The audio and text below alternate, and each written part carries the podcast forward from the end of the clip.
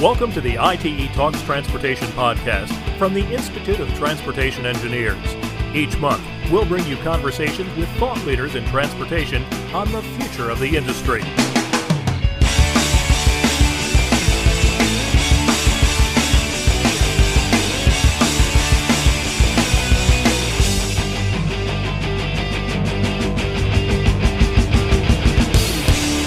Thanks for joining us on the ITE Talks Transportation podcast. My name is Bernie Wagenblast. This month, our focus is on big data and data analytics. Our guest, Bryan Mistele, the CEO and founder of INRIX, has been working in this area from before the time of INRIX's founding in 2004. Bryan, welcome to the podcast. Great. Thank you. Glad to be here. I mentioned you were founded in 2004, and you've been working obviously on big data and data analytics from before that time when you were with Microsoft.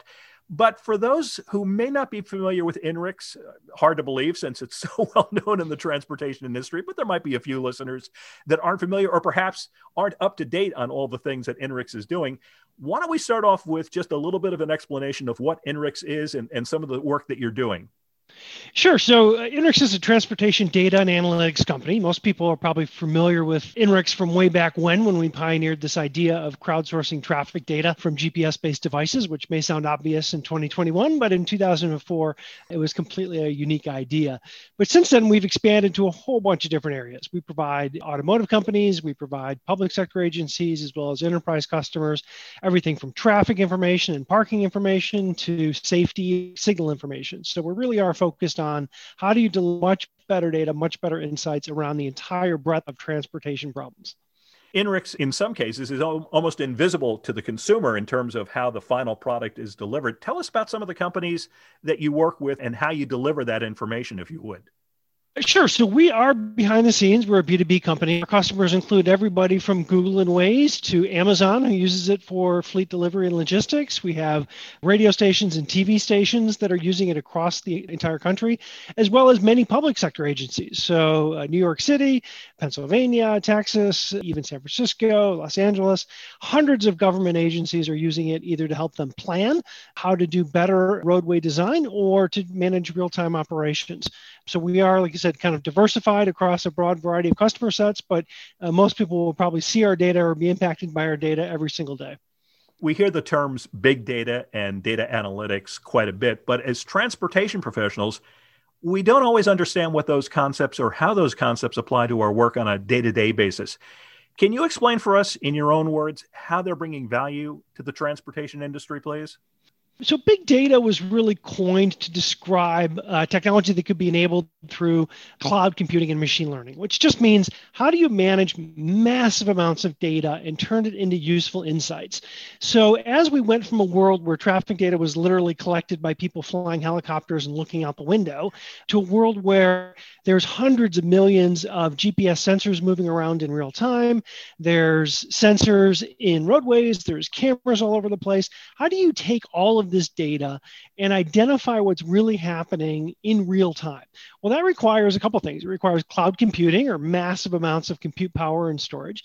And it requires machine learning, meaning artificial intelligence that can analyze everything going on and be able to ferret out where the exceptions are, where there's trends, and what's really happening. So, big data, like I said, it's just a, a word for meaning a massive amounts of data collected by these sensors that are all over the cities now, and what you can do to turn that into real information as I mentioned in the opening, INRIX was founded in 2004, if I'm not mistaken. And mm-hmm. that means you've been at this for quite a while. How has the data landscape evolved in terms of availability, accuracy, and utility? And I should mention, maybe just as a, a little personal aside, I was doing traffic reporting in New York City starting back in 1979. And then we were relying on CB radios. And as you mentioned, uh, helicopters, people with binoculars on top of the World Trade Center and the Empire State Building. Mm-hmm. It's certainly a much different world from what I was working with back in the late 70s.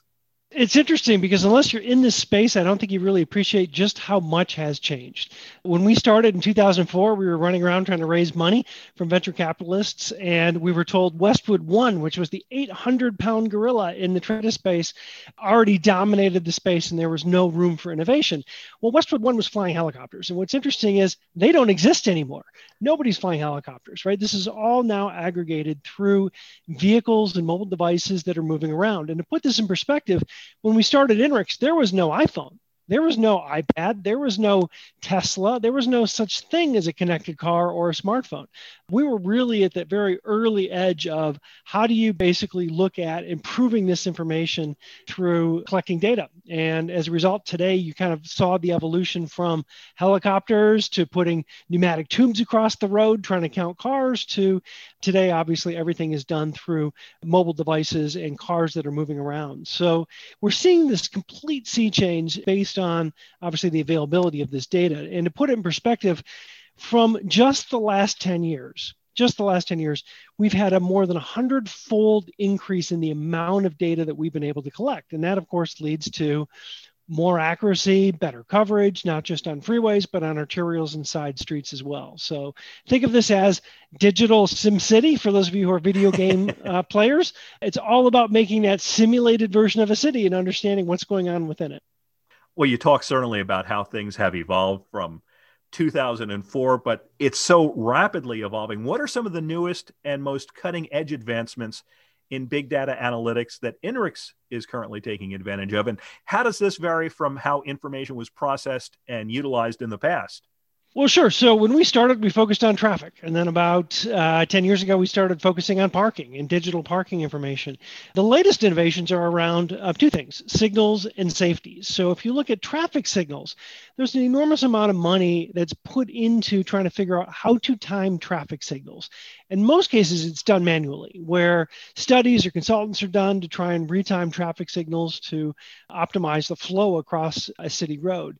Well, today, because of the density of information, you can now do things like figure out percent on green and approach speeds and control delays based on all the data that's available. You don't have to send anyone out to the signal anymore. You don't have to have hardware. This can all be done through big data. And this is really a fairly new phenomenon enabled by just the quantity of data that's now available in the market. So that's a key area for innovation, and it can very easily improve overall congestion and throughput through cities. The second piece is around safety. There's been a lot of talk around Vision Zero and how do we reduce traffic fatalities and things like that. And cities have collected information around roadway deaths.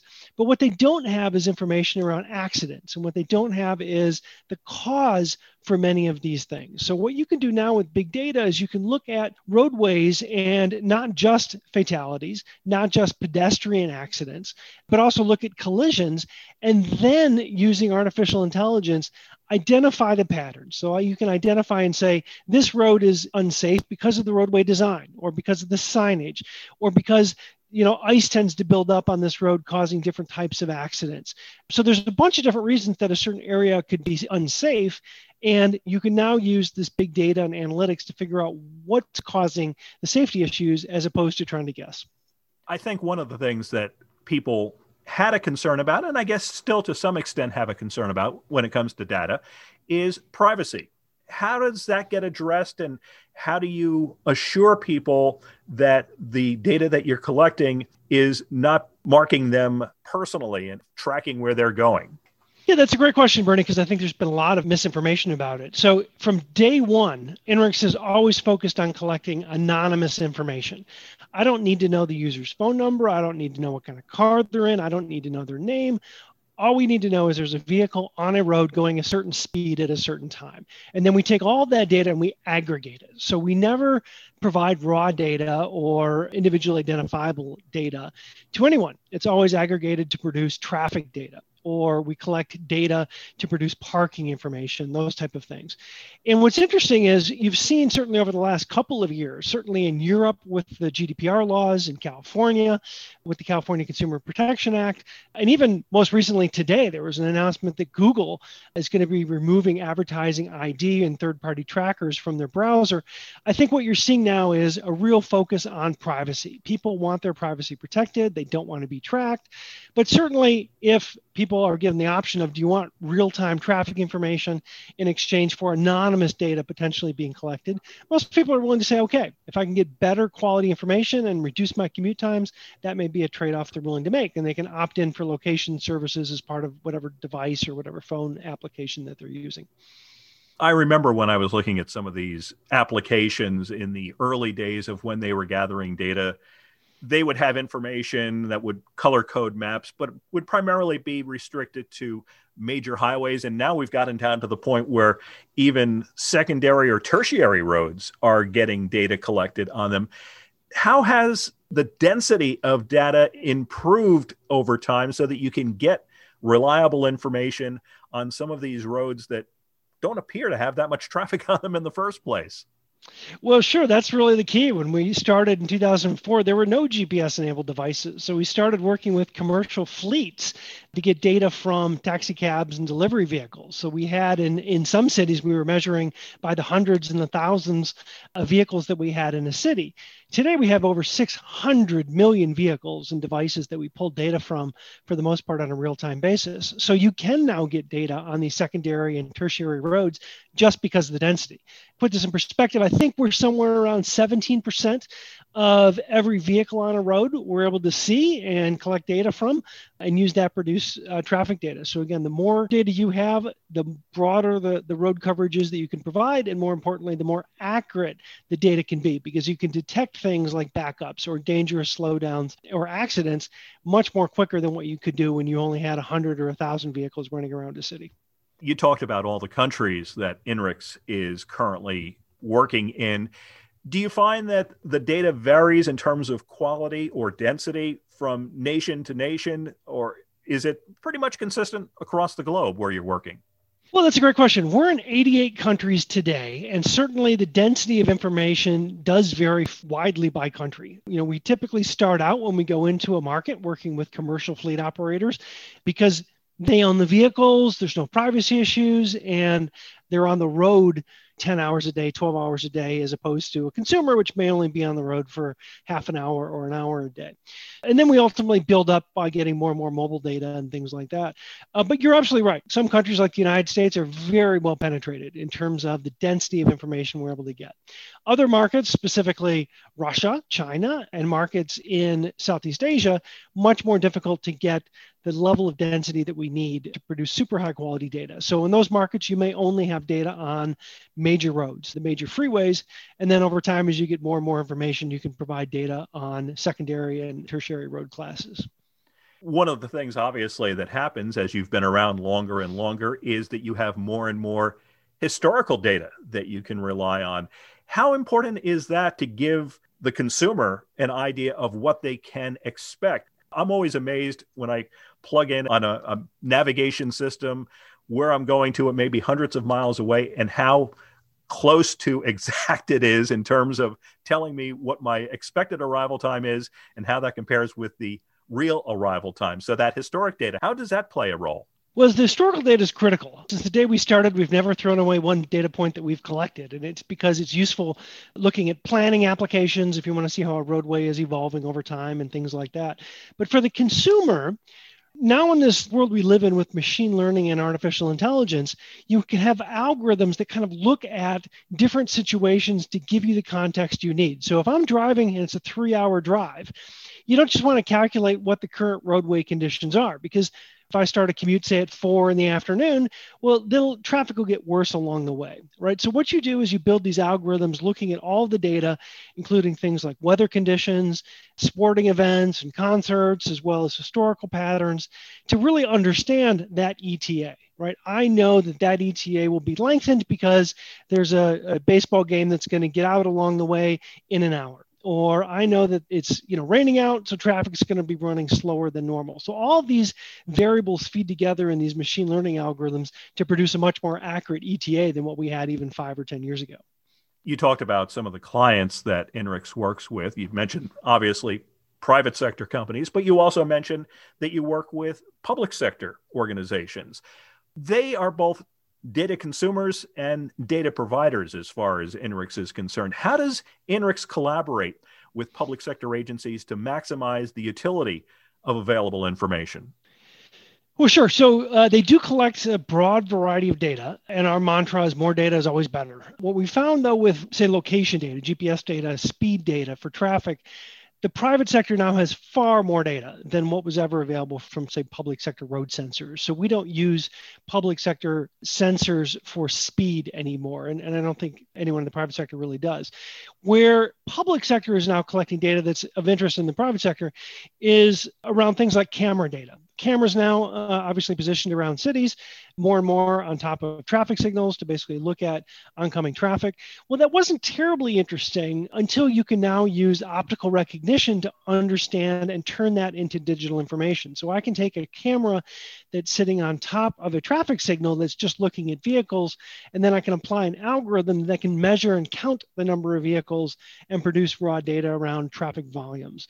Uh, same thing's true with parking meter data we're pulling data from parking meters from a variety of cities, looking at on street availability so that we can produce much better information to guide consumers to where there may be available on street parking based on when somebody paid a meter and when the meters has, has expired. And even if we have real time sensors, that's incorporated in as well. And then finally, on signals, the more data we can get from traffic signals, especially real time data, the more that data can be used to factor into algorithms. Uh, an example here is if you're trying to drive across the city, like say Los Angeles, the ETA in your nav system can be wildly different depending upon how many red lights you hit versus how many times you're expected to hit a green light. So, understanding the traffic cycles, understanding what the real time cycle speeds are from signals, especially as more and more become dynamic, that data for us is crucial from public sector agencies. So, there is a lot of information that we can collect that can improve the overall navigation and consumer experience. I'm curious. Obviously, a lot of what we're talking about involves fleet vehicles, private vehicles, but do you work with transit agencies at all, either those that are rubber tired or, or those that are on rails? INRIX doesn't work directly with transit agencies. We have several partners that take our data and integrate it with other data that then is sold to transit agencies. And likewise, data and applications that are coming from transit agencies are aggregated by folks like Moovit and others that can then be used by data suppliers like us. So we've traditionally focused primarily on departments of transportation and planning organizations around roadways. Traditionally, we haven't done much with trains or transit, but certainly over time that becomes more and more crucial because you want to give people a better view of their overall options across different modes. And so I think over time we'll do more and more with that.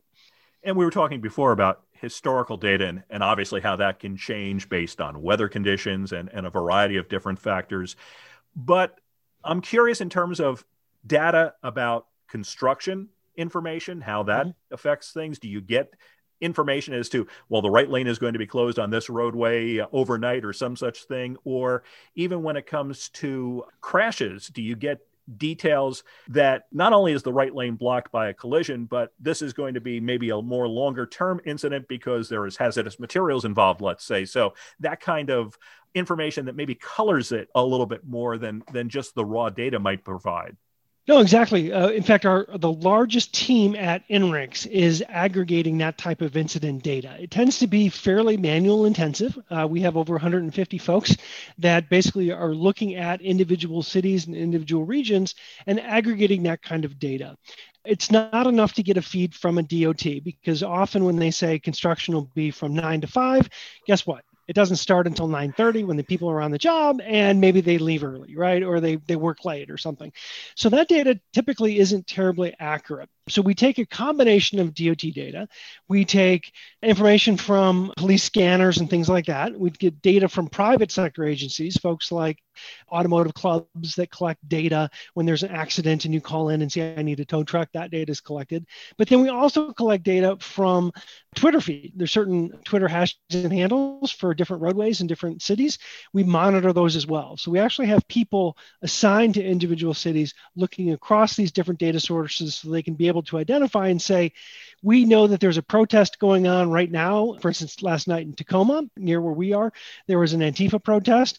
And that's not something that would show up on a regular DOT feed. That's something that you have to collect manually by monitoring news feeds and Twitter and police scanners and things like that. So that's very manual intensive, but it turns out to be some of the most valuable information we collect. Well, it certainly sounds fascinating. Uh, I've been following INRIX from uh, near your founding uh, and seeing some of the things that have evolved with it, and and just hearing how you're doing some of this is is certainly a fascinating story. Our guest on this edition of the ITE Talks Transportation podcast has been Bryan Mistele, the CEO and founder of INRIX. Bryan, thanks so much for taking time out to chat with us today. Great. Thank you for having me, Bernie.